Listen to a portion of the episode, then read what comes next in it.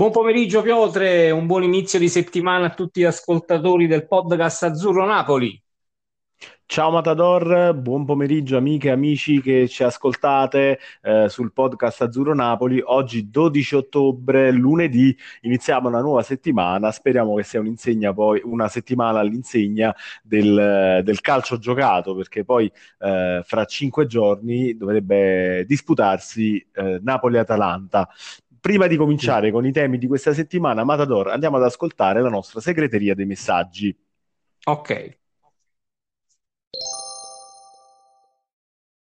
Buonasera ragazzi, sono sempre Giovanni della pagina Forza Napoli 1 1 agosto 1926 e io penso che Elmas eh, sia un giocatore molto sottovalutato a Napoli, cioè nel senso che ancora non, molti non vedono le potenzialità di questo ragazzo, ma io credo che la sua duttilità tattica, la sua tecnica, la sua caparbietà, il suo modo di recuperare la palla, eh, anche lui sarà un giocatore importante nello scacchiere di Mister Gattuso che lo potrà sfruttare in varie, in varie, in varie posizioni.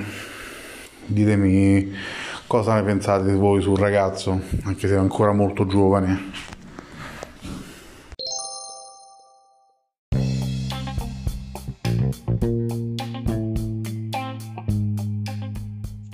Ringraziamo innanzitutto la nostra amico Giovanni e mm, che dire su Elmas, vabbè, ne abbiamo parlato tanto nella scorsa trasmissione tra l'altro il mio voto sulla possibile, eh, diciamo, il giocatore con più ampio margine di miglioramento è andato a lui, quindi mh, che altro aggiungere?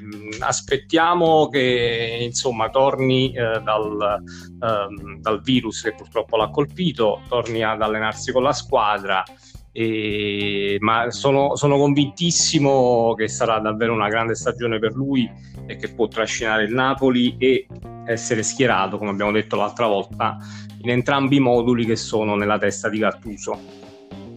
Assolutamente sì. Matador, permettimi di eh, ringraziare tutti coloro che ci hanno scritto sui canali social, in particolare su Facebook, Instagram e da oggi anche TikTok. Eh, l'abbiamo attivato anche eh, il nostro profilo su questo nuovo social. Devo dire che davvero siete stati in tanti affettuosi a scriverci, a commentare i nostri post. Eh, in particolare, eh, insomma, ecco, gli auguri a, ad Eddie Reia che credo proprio qualche giorno fa, ha festeggiato il, il compleanno. Quindi eh, devo dire siete stati veramente tantissimi e speriamo che in qualche modo gli auguri siano arrivati a Mister Reia perché davvero è stato uno dei post più commentati, sì, sintomo eh, di un grande affetto verso questo allenatore che eh, è rimasto soprattutto nel cuore eh, dei napoletani, credo proprio per le sue caratteristiche umane prima ancora che per i risultati sportivi. Eh sì, poi insomma è stato il mister che ci ha riportato in A, eh, quindi insomma davvero il popolo azzurro è molto grato a mister Reia che insomma speriamo di ritrovarlo in, sotto altre vesti, insomma in società quanto prima. E poi in assenza di, di, calcio giocato in questo weekend al netto delle nazionali, eh, sì. ci siamo un po' divertiti a fare un, un giochino social. Eh, proponendo insomma ai nostri, ai nostri, amici, a tutti voi, eh, una sorta di sondaggio cercando di capire quale calciatore andreste a rubare, a, ad acquistare dalle squadre avversarie. Mm. In particolare ne avevamo proposti eh, quattro. Eh, tra questi quattro c'erano appunto Teo Hernandez, il Papo Gomez, Milinkovic Savic e Lautaro Martinez. Ah, allora, perfetto. possiamo dire che facendo la media di tutti i voti arrivati sui vari social ha vinto a mani basse Teo Hernandez. Eh. Beh, Questo no, no, c'erano pochi fa a capire.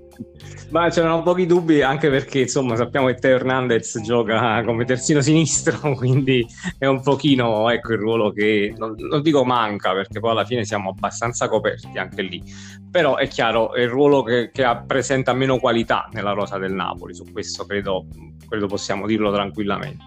Teo Hernandez poi tra l'altro è stato molto vicino al Napoli prima di passare al Milan ed è stato un po' un rimpianto, resta un rimpianto perché davvero poteva poteva fare grandi cose a Napoli, abbiamo visto cosa ha fatto al Milan già nella prima parte della stagione scorsa dove il Milan era in grande difficoltà e, insomma a un certo punto addirittura era colui che aveva segnato di più nella, nella rosa del Milan. Quindi sì ed è un terzino sinistro ovviamente di spinta, però davvero grandi qualità fisiche. Ehm, girano tra l'altro, non so se ci hai fatto caso sui social, dei, dei, video dove si vede Teo comunque allenarsi in una maniera veramente eh, importante. E, mm. ed, è, ed, è, forte anche eh, tecnicamente al di là del fisico quindi Difensivamente forse lascia un pochettino, pochettino a desiderare, forse quello ancora deve migliorare sicuramente. Però, sì, però non, insomma, non è che ha fatto degli svarioni proprio clamorosi, voglio dire, quindi eh, no. Comunque mi sembra un, un, calciatore. Sicuramente quello è il, è il, punto su cui anche lui può andare a lavorare di più e cercare poi di crescere nel corso degli anni, perché comunque è un calciatore giovane. Però, eh, come dire, mi sembra già completo, già pronto per una maglia da titolare in una grande squadra, quale eh, poteva essere il Napoli e invece il Milan, insomma. Eh sì, diciamo forse un po' irruento nei suoi interventi a livello difensivo, sì, quindi sì, un pochettino rischia, sì. forse un po' troppo, mm. però ripeto, è un ottimissimo giocatore, mm, farebbe veramente comodo al Napoli. Credo che insomma l'acquistato il Milan se lo tiene ben stretto per un bel po' di anni. Insomma. Sì, sì, o comunque ci vorranno delle cifre monstre per poterlo sì. poi eh, portare via da, da Milano. E comunque sì, analizzando appunto quello che è un po' il pensiero di tutti voi amici ascoltatori, eh, prevale proprio questo tipo di sensazione, cioè che il Napoli comunque eh, è completo sotto tutti i ruoli, cioè anche calciatori che in teoria fanno sognare, eh, mm. al Napoli non fanno sognare perché noi ci fanno sognare in questo momento i terzini sinistri, cioè faremmo di esatto. Tutto per avere un terzino sinistro in, eh, in rosa, questa è un po' la sensazione, eh, il termometro dell'umore un po' dei tifosi del Napoli dopo la chiusura del mercato eh, di questa sessione estiva, diciamo, autunnale perché poi in realtà eh, si protratta fino all'autunno. Ecco. Sì, ma diciamo più che proprio un terzino sinistro, un terzino sinistro di qualità, perché il terzino sinistro alla fine sì. Napoli c'è eh, ed è Mario Rui. C'è uno di qualità ed è Gulam, ma purtroppo ha problemi fisici troppo importanti in questo momento. E poi c'è mm. comunque Isai adattato. Ecco, quello quindi un terzino sinistro con una certa qualità di spinta forte, anche quasi allo stesso livello, per esempio, di Di Lorenzo dall'altro lato. Eh, manca, manca al Napoli. Eh, purtroppo ne abbiamo parlato tanto anche durante il mercato doveva uscire Gulam. Senza l'uscita di Gulam è difficile andare ad acquistare altri giocatori, ma proprio per una questione anche di, di posti squadra, eh, ma di stipendi anche, di costi di, di gestione del, del giocatore. Quindi niente, dobbiamo augurarci che Gulam quest'anno ci sorprende va a finire che eh, riesce a fare qualche sì, partita in più. Qual- qualche eh. partita in più, sì, eh, mettendoci quella qualità che ci aveva fatto vedere qualche anno fa. Ah, sì, perché Gulam al meglio la... eh, vale Teo Hernandez assolutamente. Eh. Cioè, su questo credo non... Sicuramente, non sicuramente. Il, il Gulam visto forse... con Sarri era qualcosa di eccezionale. Insomma. Sì, forse ripeto, lascia soltanto qualcosa purtroppo per via degli infortuni sotto sì. il piano fisico, sì, ma sotto gli altri aspetti veramente c'era poco da, eh, da, da, da invidiare. Ecco. Tra l'altro calcia, eh, Gulam calcia anche punizioni, calci d'angolo, quindi comunque anche il nostro Gulam, preso in valore assoluto al top del suo, eh, delle sue condizioni, è un bel calciatore eh, lo è sempre stato. Il problema è che poi è stato falcidiato da tutta una serie di infortuni che eh, ne hanno ridimensionato la crescita. Sì, infortuni gravi purtroppo, quello è, la cosa. Infortuni, il primo infortunio grave, poi subito appena rientrato si è presentato il secondo, quindi eh, lì evidentemente è scattato qualcosa anche nella testa del giocatore che l'ha un attimino destabilizzato, ecco, diciamo così. Assolutamente, sì. Eh, Matador, passiamo alle notizie sì. diciamo, della settimana, quindi passiamo a quello che al momento è lo sviluppo della, eh, della vicenda eh, giudiziaria tra il Napoli e la Lega. Mm. Purtroppo però al momento non credo ci siano ancora notizie ufficiali in merito a, alle decisioni poi adottate dalla, dalla, Lega, alle eventuali sanzioni nei confronti del Napoli. No, nulla di ufficiale, si attende... oggi dovrebbe far sapere il giudice sportivo la data in cui uscirà la sentenza, molto probabilmente sarà mercoledì eh, che dire, è un'Italia spaccata bene o male in due su questa cosa, cioè molti eh, anche tra i giornalisti credono che sia giusto punire il Napoli perché il protocollo dice così e il Napoli non l'ha rispettato. Io poi francamente non riesco veramente a capire in cosa il Napoli non ha rispettato questo protocollo, anche perché se vogliamo dirla tutta, cioè il fatto che eh, ha giocato col Genova che ha presentato poi 22 positivi al virus. E nel Napoli si sono fermati a due giocatori. E significa esatto, che il protocollo l'hai applicato veramente alla grande insomma anche la famosa bolla di cui parlavano significa che nel Napoli ha funzionato. A differenza ecco per esempio ora nell'Inter. Eh, nell'Inter sì. ci sono sei casi già eh, quindi... Comunque, però, da dire che anche i sei casi dell'Inter non sono paragonabili ai 22-24 del Genoa numericamente, numericamente. Quindi, comunque, mi sembra che se qui in Italia c'è qualcuno che non ha rispettato eh, il protocollo e non ha attivato adeguatamente ASL e messo in piedi una bolla per tutelare i eh. calciatori, quello è il Genoa. Eh, mi, mi, sembra, non diciamo, non dovevano, eh, non dovevano un, un dato numerico oggettivo indiscutibile. Sì, non dovevano partire per Napoli. Lì l'ASL di Genova doveva bloccarli come ha fatto l'ASL di Napoli uh, per la partita Juventus-Napoli. È lì l'errore, non è il contrario. Eh, quindi io spero, insomma, nel buon senso alla fine del, del giudice sportivo, ma anche perché, ripeto, sono convinto che poi se gli vai a dare un 3-0 col punto di penalità al Napoli, al ricorso lo perdi e lo perdi malamente questo ricorso, sì. perché di fronte poi alla giustizia eh, ordinaria eh, non, non, cioè, termini... non, non, non puoi, sì, non, puoi andare contro l'ASL.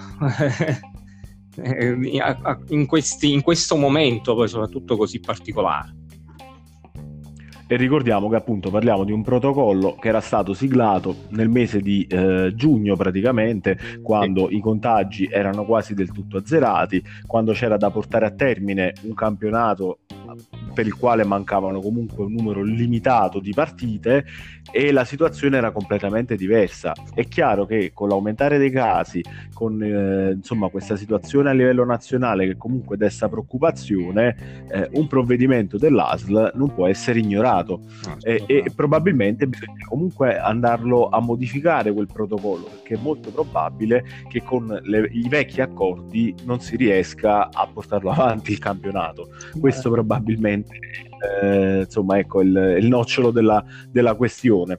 Sì deve essere aggiornato sicuramente insomma devono risedersi al vabbè ma l'abbiamo detto tante volte devono risedersi tutti tante al tavolo volte, sì, sì, e sì, trovare un accordo perché anche l'Inter adesso no, con sei positivi ma come va a giocare un derby contro il Milan in una condizione così?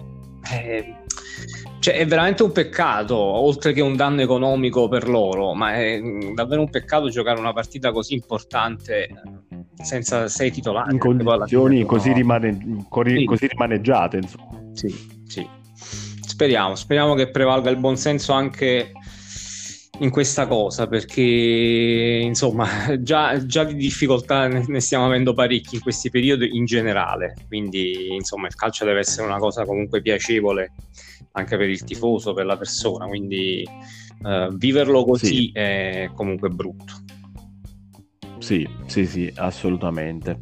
Ehm, Matador, invece veniamo alle notizie positive di Casa Napoli. Mm. Ne abbiamo sicuramente almeno due. Eh, partiamo intanto da Zelischi che appunto, chiudendo il discorso Covid, mm. sembra essere tornato già negativo. Ah, Quindi ah. di fatto dovrebbe essere comunque eh, presto recuperato completamente. Mm. E l'altra buona notizia è che anche Insigne ha ripreso ad allenarsi. Eh, quindi la, la, sosta per le nazionali è stata, come dire, eh, ottimale per recuperare già qualche, qualche, calciatore. Beh, sì, anche perché il Napoli, non avendo eh, mandato nazionali in giro per il mondo, eh, bloccato sempre dall'ASL, ricordiamolo, eh, ha fatto una sorta di diciamo una mini preparazione di una decina di giorni perché alla fine eh, tutti quelli che sono lì sono tutti negativi quindi eh, sono riusciti ad allenarsi a ricompattare il gruppo eh, con l'allenatore quindi secondo me è servito davvero tanto, può essere servito al Napoli questi, questa sosta nazionale, più ovviamente il fatto di non aver giocato tra virgolette con la Juventus, anche se lì insomma sappiamo che la partita l'avevano preparata ed erano pronti a partire. Però eh, diciamo questo mini ritiro sono convinto che, che, sia servito alla squadra per ricompattarsi ancora di più. Su Zelischi mi fa molto piacere, però credo insomma debba aspettare almeno un altro paio di tamponi, credo uh, negativi per sì, poter sì, poi sì, riprendere ad allenarsi col, col, gruppo.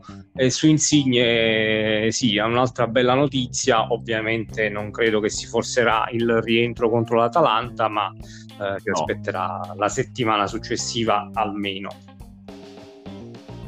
Assolutamente sì, sono tempistiche comunque obbligate, eh, però da un lato la notizia di Zilischi ci fa quasi sperare che comunque non vengano fuori altri casi positivi mm. legati al, alla partita col Genoa e insomma il recupero di Insigne poi sappiamo quanto è importante eh, per il Napoli, ma poi guardando anche le partite della nazionale di questi giorni, io credo che una nazionale senza insigne perde buona parte del potenziale offensivo perché sì. eh, insomma ieri sera eh, di creatività in campo se n'è vista veramente, veramente poca. Sì, ma mancava quello alla nazionale perché poi non ha giocato male solo che quando andavi in avanti non, non, non, creava praticamente quasi nulla di pericoloso tranne un, un paio di occasioni clamorose poi mancate eh, da Chiesa però eh, serve Insigne cioè una cosa è avere Pellegrini lì a sinistra con tutto il rispetto chiaramente eh, perché no, è un ottimo giocatore sera, assolutamente, Pellegrini, però è chiaro che in quella posizione eh. può dare corsa, ma non può dare la qualità di una giocata che può tirar fuori Insigne, che è uno che eh, accende la lampadina e avrebbe potuto fornire dei palloni gol importanti eh. eh a Botti che ha lottato, ha, ha fatto a spallate con i difensori, ma di fatto palloni giocabili ne ha avuti pochi. Sì, c'è da dire che anche lo stesso Belotti in nazionale non è che stia segnando tantissimo in generale.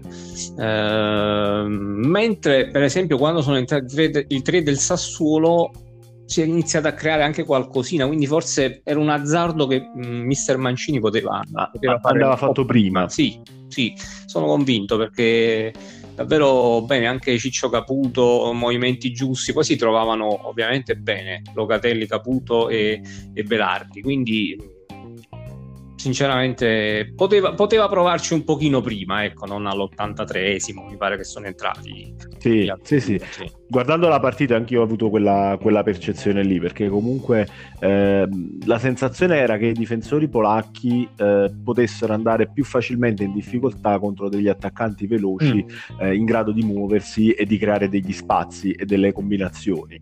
Eh, Berardi e Caputo si, si, trovano a memoria perché comunque giocano insieme nel club da diverse stagioni, quindi hanno un'intesa che probabilmente con gli altri in campo dal primo minuto non c'era.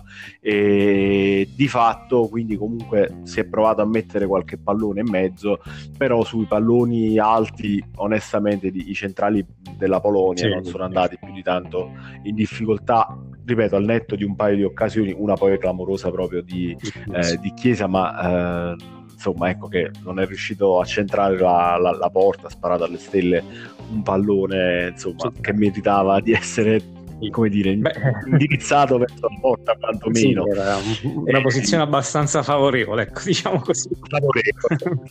è, è un eufemismo, insomma, per quanto era ghiotta l'occasione. Sì.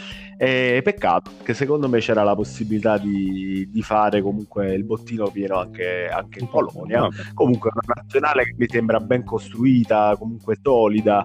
Eh, dietro anche Acerbi, insomma, si è fatto valere. Mi sembra diventato comunque un calciatore finalmente maturo che è arrivato alla piena consacrazione eh, come centrale difensivo. Il centrocampo ha sofferto un po' il terreno di gioco, eh, come dire, no, sconnesso. Pessimo, è vero, veramente pessimo pessimo con eh, buche e palloni che rimbalzavano in maniera anomala quindi eh, vedere gente come Verratti e Giorginio che normalmente danno del tuo al pallone eh, non eh, azzeccare un passaggio insomma elementare e ne hanno sbagliati parecchi ieri sera eh, insomma mi viene da pensare che è solo il campo che li ha, li ha veramente come dire ostacolati. E vediamo poi adesso la sfida con l'Olanda. Eh, questa è una bella, una bella partita. A Bergamo, eh, però insomma, sappiamo purtroppo che gli stadi, cioè, diciamo che in casa e fuori casa vale molto poco in questo periodo, però insomma se dà continuità la nazionale a quanto visto anche in Olanda che ha giocato una gran partita, ha vinto una bella partita,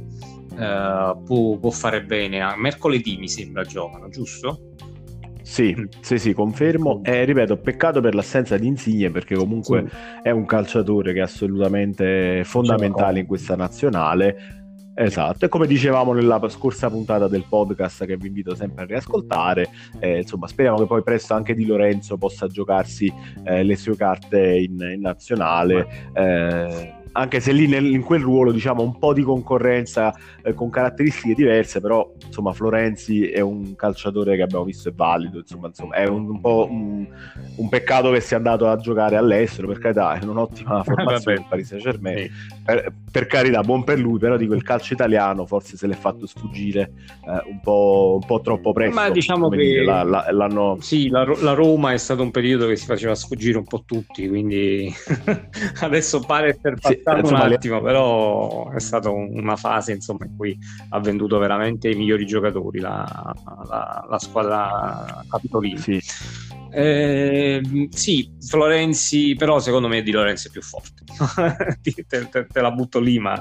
Ma, ma poi ma, Di Lorenzo è proprio, eh, come dire, eh, na- nasce per quel ruolo. Sì, sì, sì, assolutamente sì. E... Mentre Florenzi poi magari può piegare anche un po', un po più avanti, mm. centrocampo, sì. esterno offensivo. Eh, di Lorenzo è un terzino destro e poi ha un fisico che gli permette anche sul gioco aereo di non soffrire. Sì. Tant'è che ieri sera a un certo punto il CT polacco ha schierato Lewandowski nella zona di Florenzi esatto. sperando che gli arrivasse proprio per poter sovrastare il, il laterale eh, del Paris Saint Germain. Eh, infatti le occasioni più pericolose sul finale per la Polonia sono arrivate proprio da cross dalla destra sulla sinistra dove insomma era la fascia destra dell'Italia dove c'era Florenzi in marcatura presidiata da Florenzi. Sì. Quindi abbazziamo ufficialmente la candidatura di Di Lorenzo in nazionale come terzino destro titolare. Assolutamente. Speriamo quanto prima. Glielo auguriamo. E ce lo auguriamo tutti noi tifosi del Napoli e anche della nazionale perché poi eh, insomma, ecco, è, è, la formazione che è la rappresentativa che ci rappresenta e quindi sì. eh, siamo legatissimi poi anche alla nazionale. Sì sì assolutamente. Matador andiamo in chiusura di puntata? sì va bene. Ringraziamo tutti gli ascoltatori ringraziamo tutti quelli che continuano insomma a interagire con noi anche sui social e, mh, fateci sapere se ci volete mandare qualche audio come fa, fatto l'amico Giovanni uh, riguardo il ruolo che potrebbe, il giocatore anzi, che potrebbe servire al Napoli tra i quattro che abbiamo indicato, ma anche se ne avete qualcun altro che vi viene in mente in Serie A, uh, fatecelo sapere. Insomma. Assolutamente, assolutamente sì. Poi comunque eh, sui social vi andremo a stuzzicare con altri sondaggi, quesiti, eh, per stare in compagnia e per far trascorrere questi cinque giorni che passano tra qui e tra oggi e la prossima partita del, del Napoli. Eh, nel frattempo mi rubo proprio un ultimo secondo per fare gli auguri a due ex calciatori azzurri che oggi fanno il compleanno, ovvero Ivano Trotta ah. e Nicolao Dumitru. Indimenticabile di Trotta il gol in semi sforbiciata eh, contro il Frosinone, eh, oltre a tutta una serie di assist per il Pampa Sosa, erano i due che entravano e trasformavano le partite e hanno vero, trascinato sì. un po' il Napoli in Serie A. Sì, sì, è vero, è vero. Un, davvero un ricordo uh, bellissimo quello di Trotta. Dumitro, insomma, è stato un pochettino, diciamo, non, non, sembrava male come giocatore. All'inizio se ne parlava molto bene, poi si è un po' perso. Evidentemente è andato un po' in giro, in sì, giro per l'Italia, la carriera. Non gli, ha, non gli ha fatto Anche bene. un po' all'estero sì, poi, sì. ma sì. Non è riuscito forse ad esprimere tutto il potenziale che, che mm, aveva. No, no, infatti. Va bene, Piotre, grazie bene, mille. Matador, e... ti saluto. Sì, ricambio il saluto e ci, ci sentiamo domani sperando insomma che arrivi qualche notizia dal campo sì. un pochettino più interessante diciamo dagli allenamenti del Napoli pre-Atalanta perché comunque è una grande sfida esatto già cercheremo di capire poi qualche, qualche indicazione nell'approssimarsi della, della, partita di sabato alle sì, 15 sì. e poi diciamo abbiamo un piccolo vantaggio insomma avendo tutti già a disposizione mentre l'Atalanta comunque ha qualche giocatore ancora in giro per le nazionali fino a giovedì venerdì non li riavrà con sé, quindi questo, questo è, un, è, un, bel vantaggio secondo me da, da, sfruttare. Per una partita così difficile perché poi insomma Atalanta vabbè poi ne parleremo però, forse al momento, insomma, la, al momento è la peggiore formazione da sì, affrontare però conserviamoci sì. Esatto. Conserviamoci qualche chicca per, per domani. Sì, un abbraccio, sempre Forza Napoli, a domani. Ciao Matador, un saluto a tutti, Forza Napoli.